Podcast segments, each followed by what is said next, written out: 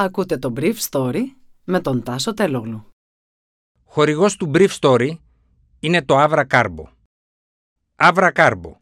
Ένας εναλλακτικός τρόπος ενυδάτωσης για κάθε στιγμή.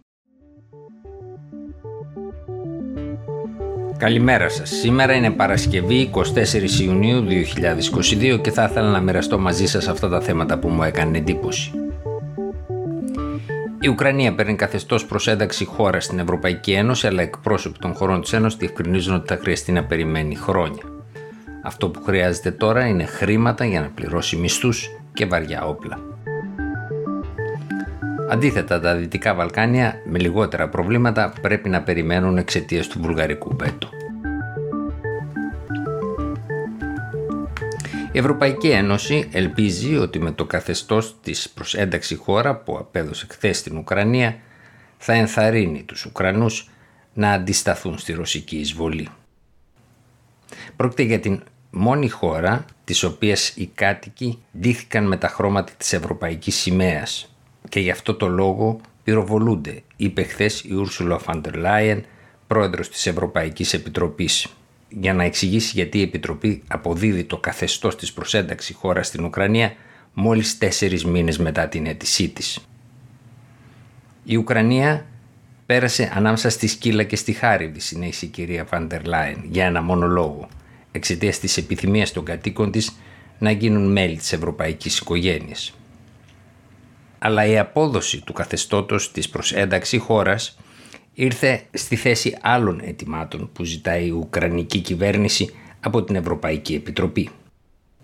Έτσι, το 7ο πακέτο κυρώσεων που ζήτησε ο πρόεδρος Βολοντίμιρ Ζελένσκι από την ίδια την κυρία Φόντερ Λάιν στην τελευταία επίσκεψή της στο Κίεβο δεν έγινε φυσικά θέμα της χθεσινής συζήτησης. Σε αυτό οι Ουκρανοί ζητούσαν να περιληφθεί το φυσικό αέριο.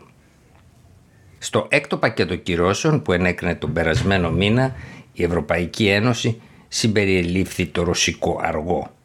Αλλά η εφαρμογή της απόφασης θα χρειαστεί να περιμένει έως το Δεκέμβριο.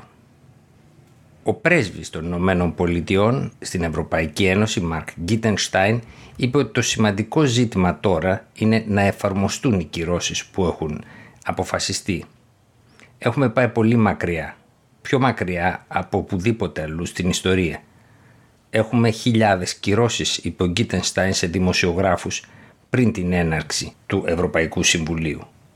Το πρόβλημα δεν είναι να προσθέτουμε κυρώσεις στις κυρώσεις, αλλά να εφαρμόζουμε αυτές που ήδη έχουν αποφασιστεί. Ένας λόγος για τον οποίο η Ευρωπαϊκή Ένωση έκανε τη χθεσινή της κίνηση είναι ότι αυτή έρχεται με έναν τρόπο να υποκαταστήσει δύο άλλα ουκρανικά αιτήματα. Το πρώτο για την παροχή βαριών όπλων και το δεύτερο για ένα δάνειο το οποίο θα βοηθήσει την Ουκρανία να πληρώσει τις υποχρεώσεις της για φέτος. Οι Ουκρανοί έχουν υπολογίσει ότι χρειάζονται 5 έως 7 δισεκατομμύρια ευρώ το μήνα για να ανταποκρίνονται στα έξοδα του πολέμου. Η Ευρωπαϊκή Ένωση αποφάσισε να τους δώσει μια μακροοικονομική βοήθεια 9 δισεκατομμυρίων για ολόκληρο το 2022. Χοντρικά αυτό σημαίνει ότι τους δίνει χρήματα για 1,5 μήνα. Ηγέτες της Ευρωπαϊκής Ένωσης δεν κατάφεραν χθες να ξεπεράσουν τις βουλγαρικές αντιρρήσεις στην ένταξη της Βόρειας Μακεδονίας στην Ευρωπαϊκή Ένωση. Θέλω να είμαι ειλικρινής, είπε ο Πρωθυπουργός της Βόρειας Μακεδονίας Δήμηταρ Κοβατσεύσκι, μιλώντας στους δημοσιογράφους αμέσως μετά την συνεδρίαση της Ευρωπαϊκής Ένωσης με τους ηγέτες των Δυτικών Βαλκανίων. Αυτό που συμβαίνει τώρα είναι ένα σοβαρό πρόβλημα. Ένα πλήγμα στην αξιοπιστία της Ευρωπαϊκής Ένωσης. Προηγουμένως, οι Βούλγαροι είχαν επιμείνει στο δικό τους βέτο. Ένα βέτο που προκάλεσε την οργή του Αλβανού Πρωθυπουργού Έντι Ράμα. Η Βουλγαρία είναι μια ντροπή, είπε ο Ράμα. Αλλά δεν είναι μόνο η Βουλγαρία. Η Βουλγαρία είναι η πιο ακραία περίπτωση της έκφρασης μιας σειράς από αντιρρήσεων που υπάρχουν για την ένταξη των χωρών των Δυτικών Βαλκανίων στην Ευρωπαϊκή Ένωση. Η Βουλγαρία έκανε την Ευρωπαϊκή Ένωση ανίκανη, συνέχισε ο Αλβανός ηγέτης. Μοιάζει σαν να περιμένουμε τον κοντό.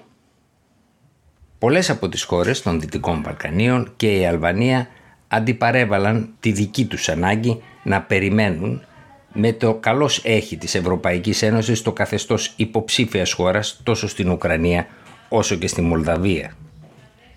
Ο Πρωθυπουργός της Βουλγαρίας Κύριλ Πετκόφ είχε χάσει λίγο πριν την ψηφοφορία για την ψήφο εμπιστοσύνη στη Σόφια εξαιτίας του γεγονότος ότι ένας κυβερνητικός του εταίρος είχε αντιρρήσεις σε οποιοδήποτε συμβιβασμό σε σχέση με την ένταξη της Βόρειας Μακεδονίας στην Ευρωπαϊκή Ένωση. Ήταν το Brief Story για σήμερα Παρασκευή 24 Ιουνίου 2022.